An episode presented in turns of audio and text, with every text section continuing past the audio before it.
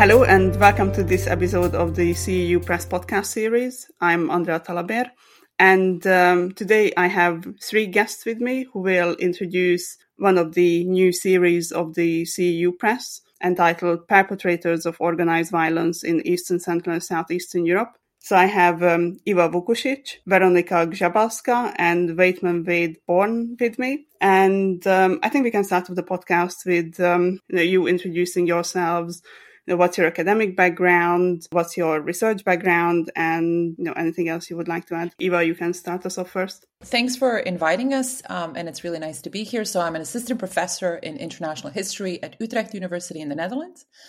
Um, I'm a historian. I uh, am a genocide and transitional justice scholar. I recently published a book on paramilitaries in the former Yugoslavia, in the 1990s. And uh, before that, I worked um, uh, uh, at the Special War Crimes Department of the Prosecutor's Office in Sarajevo in Bosnia and Herzegovina. I was a researcher and analyst there, so I helped investigators and, and prosecutors build cases for prosecution. I also spent several years in and around the International Criminal Tribunal for the former Yugoslavia. So I've been in The Hague since 2009 and have been following trials at various courts. So I guess one could say that I'm also kind of a legal historian. And, and more recently, I've been participating in discussions that have to do with justice for crimes in Ukraine. So I think that's that's pretty much where I'm coming from. Yeah, again, thank you for having us. So I'm a Holocaust uh, historian. That's that's sort of my focus and background. And I, I come to this topic, you know, from a couple different directions. My first book was on the German army and the Holocaust in Belarus and Eastern Europe. Um, you know, looking at very specifically looking at perpetrators and how they came to be involved in genocide. And then I, in the in the interim period, I wrote a, second book, which is on the Holocaust in Eastern Europe, so a, a more more broad ranging kind of thing. And my most recent book that will hopefully coming out next year is on the Janowska camp in Lviv in Ukraine. And and that's a book that actually uh, I sort of move into trying to write what Saul Friedlander encouraged us to do, which is sort of the integrated history that includes perpetrators, to use the sort of Hilberg paradigm of perpetrators, victims, bystanders, to include all of those people together. I also am very interested in public history. I was the executive director of the Virginia Holocaust Museum as well before I came to the UK where I'm now at Northumbria University in Newcastle. And I'm also a digital humanist. So I'm interested in digital humanities. I have a project creating a historical building information model, a digital model of the Janowska camp, thinking about how um, these kinds of new approaches can help us to understand the past, but also to present it. So you know, I sort of have my my hand in a lot of uh, in a lot of dishes as well, and that's kind of where I'm where I'm coming from. Hi, my name is Weronika Grzebalska. Thanks again for, for having me. I'm really happy to be here. I'm a sociologist, currently an assistant professor in sociology at uh, the Institute of Political Studies Polish Academy of Sciences in Warsaw. And I am working on social and institutional transformations in Poland and contemporary Central and Eastern Europe. And in particular, and that's what connects me to to this uh, topic, I'm interested in transformations of such spheres as the military, paramilitarism, defense, war and its memory, and right wing and gender politics. Now, I come to this topic of perpetration and perpetrators from a little bit of a different angle or perspective, because in my past and current academic work, I have mostly looked at resistance to political violence, or in other words, how citizens in Central Europe have and continue to organize themselves to protect their states and communities from imperialist violence and to fight back against perpetration. So, in other words, I look more on those law abiding civil movements that are engaging in democratic self defense, and I wrote a book about uh, the gender politics of the uh, World War II armed underground in Poland. I wrote my PhD on paramilitary and pro defense organizing in contemporary Poland. So these are my, my topics. But at the same time, and that's what connects me to the topic of perpetration, everyone who studies these, um, you know, civic militarism and national militarism will always become very aware that oftentimes they are Janus faced as, as phenomena and that the virtues can very easily turn into vices. And that's today we also see that with a lot of uh, paramilitary, vigilante, and militia, militia movements emerging or re emerging in the region. Uh, that somewhere on the margins, in the gray zones, some actors are not as civil and some actors actually may hark back to legacies of extremism, political violence. And that is what I think I want to bring in. Thanks for the introductions. The three of you have a rather varied background. I mean, first of all, I kind of want to, want to ask you about, you know, what the series is about, because, you know, we have um, Yugoslavia, the International Criminal Court with Iva, with Waitman, you have expertise in the Holocaust, and um, with Weronika, you have expertise in these you know, various kind of social movements. What what is the you know what would you like to focus in the series, and what is the series about, and what is the kind of rationale behind it? I would say, from my perspective, um, and I think this is also the sentence pretty much that's on the website, that this new series kind of aims to publish work contributing to this new or you know growing field. It's always relative what is new and what is not new, but let, us say a growing field of, of perpetrators uh, studies. But of course, with this regional uh, focus, and from my perspective, I would say that we have, of course, a large number of works that deal with certain examples or certain contexts. For example, the Holocaust or Rwanda. But I would say that this region of the world has been somewhat less kind of covered by scholarship. I know certainly for the former Yugoslavia, research on perpetrators is, is actually quite rare. So I think this is uh, uh something that we definitely could and would like to, to see. And uh, I think uh, when it comes to these other instances of mass uh, violence or, or works that have to do with kind of memory or the way this memory of past violence influences current developments and current engagement of, uh, of citizens potentially violently. I think those would be some topics, or, or this could be, for example, something that I would call the rationale uh, for it. But I also understand that there's probably going to be some surprises, and that I'm sure there's authors and researchers working on projects that you know we might not be imagining uh, yet as as editors of this series so i'm also kind of open to surprises i, I guess yeah, I think, and I would just add to that. I think that it's important to emphasize that this is not a it's not a Holocaust focused or, or limited to the Holocaust in the sense of the series. You know, obviously we we encourage that, and I'll be happy to to review those sorts of submissions. But I think one of the areas that this ser- series has a lot of potential, even within Holocaust studies, is to look at some of the groups that are perpetrators that have not received the same level of attention, um, and in particular non-German perpetrators is, is a sort of a great way of, of pitching some of the thrust of the series. You know, there's there are lots and lots of really important studies to be done and to be published on the agency and the participation of local populations in in genocide. And again, it, it's important, I think, also to emphasize the temporal scope of of the series, which is again not just the Holocaust. It's not even necessarily just 20th century. And we're very interested and encouraging for people to submit proposals that, that cover all different uh, examples of mass violence and genocide, whether it's the, the, crimes under Stalin or, or other examples. And so I think you know that that's part of the I think selling point of the series is that it's it's going to be multidisciplinary, but also have a great deal of coverage in terms of topics. And I think we can talk later on about uh, the fact that there are lots of different entry points into this particular series that may not be sort of what the, the most traditional example of the perpetrator study might be.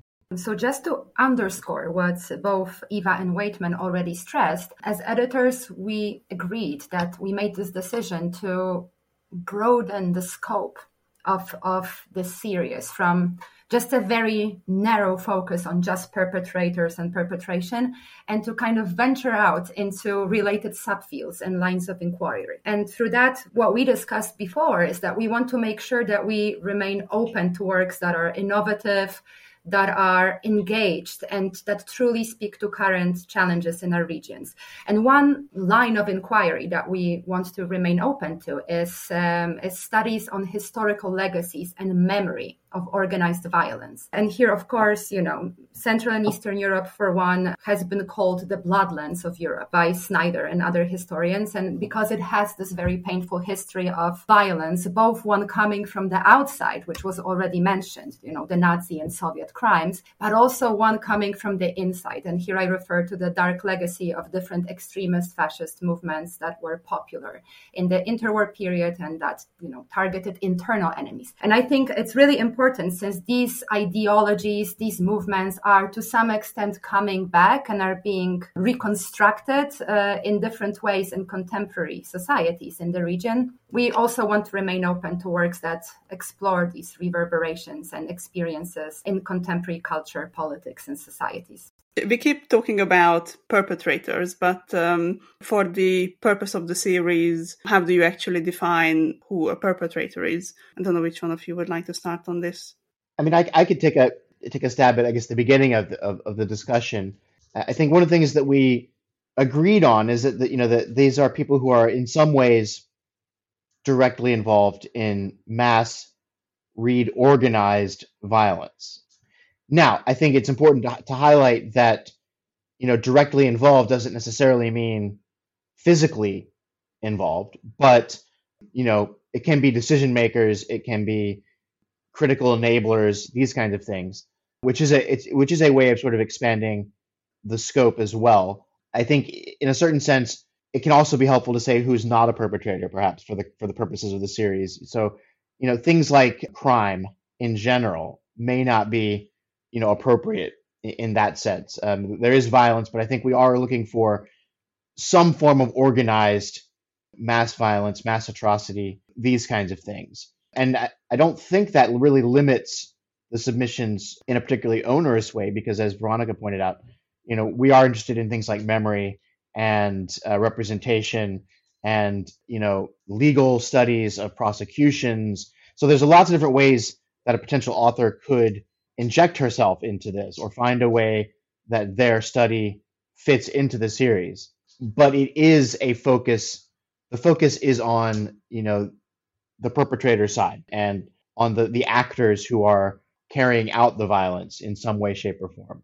I think that's that's probably the most critical distinction for me and and maybe here I can only just add a couple of words. I absolutely agreed with uh, what Wei was just saying, but I, I, think also here we can think about, of course, sort of is, is, it individuals? So these could be you know grassroots or political decision makers or commanders or all kinds of individuals, but we can also think about institutions, of course, and different kinds of uh, organizations, political parties, uh, state institutions. So this is also, I think, something that could fall under uh, our scope. And and I would also invite uh, uh, potential authors, you know, some of these definitions often vary from the type of project that you are involved in. So, I, for example, wrote a book about paramilitaries, and there's a million definitions that people use in different contexts. And then I said, for the purposes of this book, paramilitary is an X. So, we also invite authors very much to come to us with their own understanding. I think this book belongs here because of reasons A, B, and C. And, and, and that's, you know, also something that we are very much uh, uh, open to and then as i was saying earlier some some submissions might you know kind of surprise us and i would love that actually. I would love to to find out about all the different ways in which scholars understand what we're trying to do and come to us with these really innovative and, and interesting takes. So don't be afraid of you know of that. And if it seems like it's a perpetration and a perpetrator situation to you on your project we're absolutely open and, and would love to hear about it just to touch upon this concept a bit more, um, I was wondering maybe Iva, if you could say something a bit about the ethics of doing research on perpetrators. I'm kind of turning to you because you know you obviously worked um, on Yugoslavia a lot. You have experience in The Hague, so I was wondering what were your thoughts on this.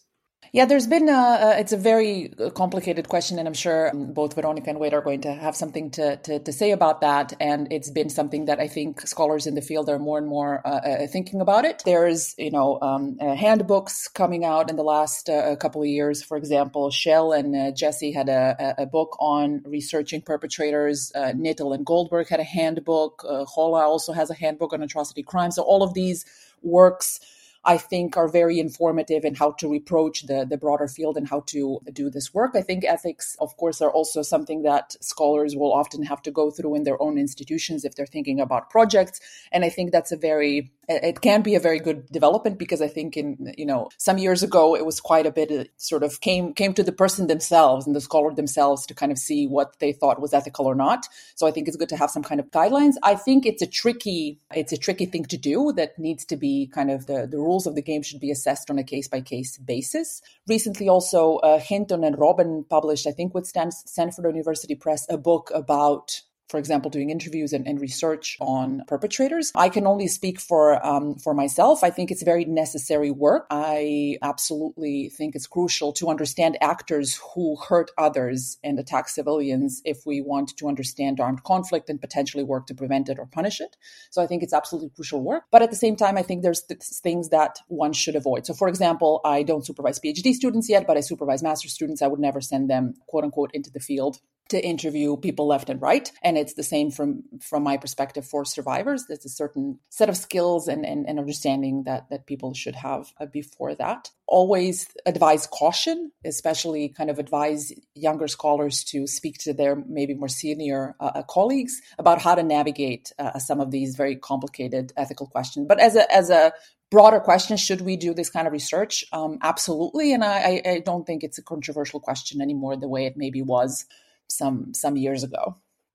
I just might add one thing. I think one of the things that I, I find again, I've, I've highlighted this at the beginning, but I find really exciting about this series is that it's the complexity of, again, in my case, but you know, even in other exa- historical examples of the sort of non-German perpetrators, they often occupy a difficult position because, uh, in some ways, they can be victims in certain scenarios, in certain circumstances, or certain elements of or, or in certain time periods, but then they can also be perpetrators in a different one. And so, you know, that's one of the I think really selling points of the series is that if people are working on that, you can really begin to highlight the ways in which potentially being a victim impact being a perpetrator.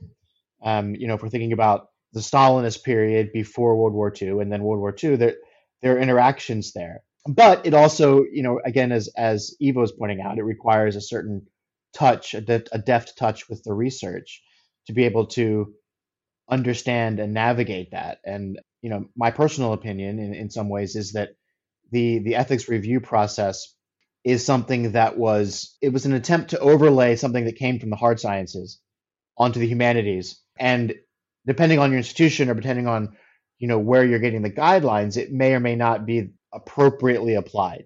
I remember just as an example when I was doing research for my book, the the ethics review board at my university wanted to know what I was going to do to warn potential perpetrators that they could suffer negative social or legal effects if they told me if they told me you know what they were doing. And I, I sort of you know that's not really my job to to protect you from things that you have done. You know the the ethics review process is really designed to protect vulnerable populations um, people with diminished capacity or minors or victims of, of of assault, these kinds of things. It's not there to protect people from you know the the effects of what they've done.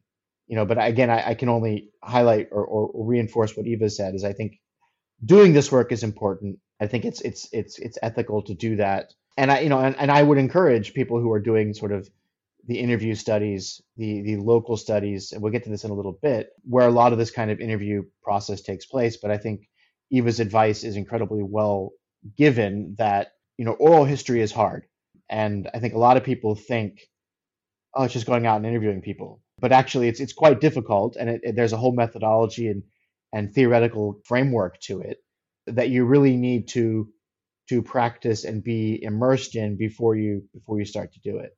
Yeah, I mean, I guess it's the it's a question of you, know, you have to gain the expertise to be able to legitimately do this kind of research. And we touched upon this before, but um, you know, for the series, could you maybe elaborate a bit on what kind of a research you want to publish? You know, are there any potential themes that you are especially interested in, or certain methodolo- methodological approaches? Maybe Weronika, you can start us off on this. No, actually, if possible, I would uh, I would prefer to add something to the ethical aspect. Building on what Waitman said about the type of ambiguity and the blurred lines between you know, uh, perpetrators, bystanders, and victims, that this is an extremely important point today. Uh, I mean, it has always been, but especially because, you know, there's this saying in terrorism studies that I sometimes use when talking about these issues in history and in the present that one man's perpetrator or terrorist is another man's freedom fighter or victim. And this is especially uh, true when we look at a lot of kind of national heroes or resistance heroes in Central and Eastern Europe who often had those dark parts to their legacy as well. And why I'm talking about it as an ethical rather than conceptual issue is because we see that today, unfortunately, these issues are kind of moving beyond the narrow scope of academia, where we can deal with it with our panels, our concepts, our reviewing process, but they're actually entering the realm of kind of hybrid conflict that is going on. And they can be weaponized by different actors. And that is also something that I do believe is a big ethical issue that is so far, I think, underrepresented in methodological discussion. How how the way we do research, the concepts we use, what we choose to write about and popularize, and what we choose to, to leave out may be used by sometimes malign actors too. And that we have to be able to talk about it. And I think we certainly welcome contributions that reflect on these issues too in a novel way. Yes, methodological work uh, uh, as well. If if I may just jump in, just people that are thinking about how to do this properly, because I think with students, for example, often interview is something that kind of oh, I'm just going to go and interview people, and I'm always like no, because I, I think there's especially when we're talking about perpetrators, all kinds of implications. You have to think about legal implications about sometimes if you are made aware of a crime that also raises certain legal obligations and it can get you you know messed up in all kinds of legal trouble. So i always um, uh, supervisors as well i think should would be well advised if they thought three times before sending inexperienced uh, researchers out who don't have the training and the experience to do that. Also when it comes to trauma we tend to think about trauma as something that applies to to victims, but of course, it can also um, apply to other people that were involved in these contexts of armed conflict and all of that. So I, uh, especially coming from like this war crimes uh, sort of world, I um, am very interested in seeing work that, for example, uses archives from various judicial institutions be it in The Hague, be it locally, nationally, if you have the legal, if you have the, the language capabilities and, and, and, you know, you can study these records, I would love to see that. And I'm also thinking, you know, there's fewer chances of hurting people if you're, you know, and I always have this uh, uh, awareness. So in, in some ways, um, I'm trying to work with, for example, with my students on archival records and things like that and not have the default of like, okay, go in place X and and, uh, and interview people. So um, I think the point that Weronika was just raising about like these methodological things that we should be thinking about how to even do this work and what what kind of thing we should be careful about. And and you know I, I would love to to have more thinking about that. No, I, I think you know if, if we're if we're thinking about the, kinds of things that we're looking for, I, I think you know Iva brought up something that I would highlight as well, which is I'm very interested in work that recovers or preserves historical data in the sense that you know one of the things I think we've noticed in the war in Ukraine is how fragile a lot of these sources are, um, archives being destroyed or looted or you know being lost. And I think you know it, one of the things this series can do, and again this gets back to something that I've highlighted already, which is you know the the, the focus on local actors. I'm really interested in, in work that that engages with that, that does sort of the difficult archival work on the ground, but that helps us as a discipline to preserve preserve that information and and get it out to a to a larger audience you know because again in in, in my world it, it's changing but for a very long time the focus was on germans. And so you know german documents sort of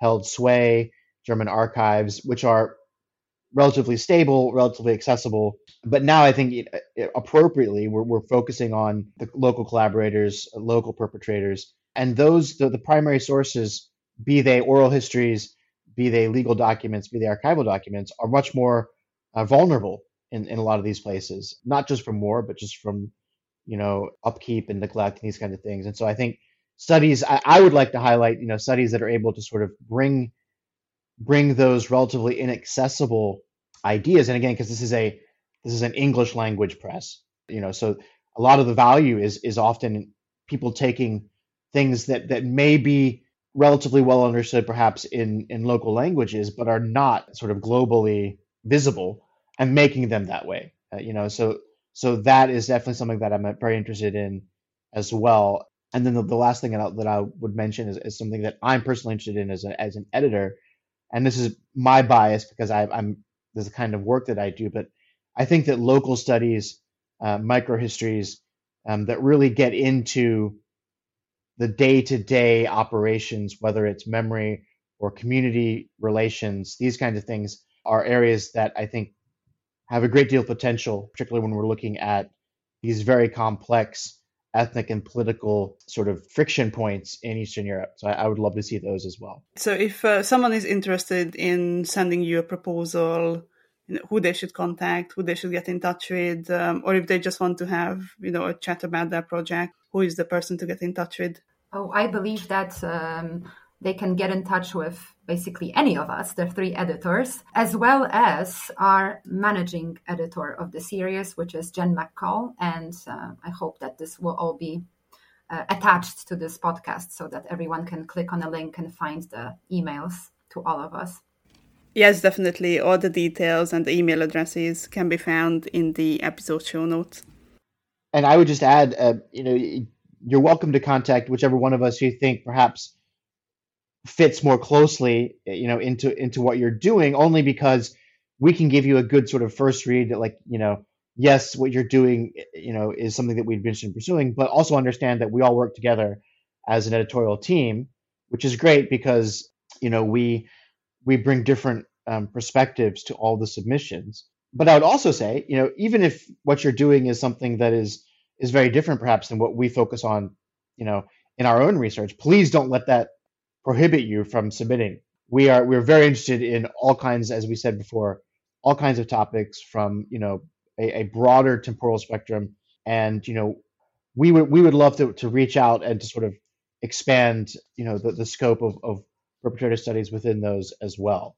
Um, so you know, feel free to sort of pick one of our brains or all of our brains initially, and then as the process becomes more formalized, you know, we we will definitely look at you know any submission that that again, as Iva pointed out, that you think is is appropriate for the series um, because you may have a great idea that that we've never thought about, and and that's that's great. Great, thank you. And I'm really, really looking forward to you know, what you will publish under this series. And I hope you will keep us posted on this. To the listeners, uh, thank you for listening. And don't forget to subscribe so you don't miss any of our new episodes. And to Iva Waitman, Weronika, thank you very much for coming on the podcast. Thanks for having us.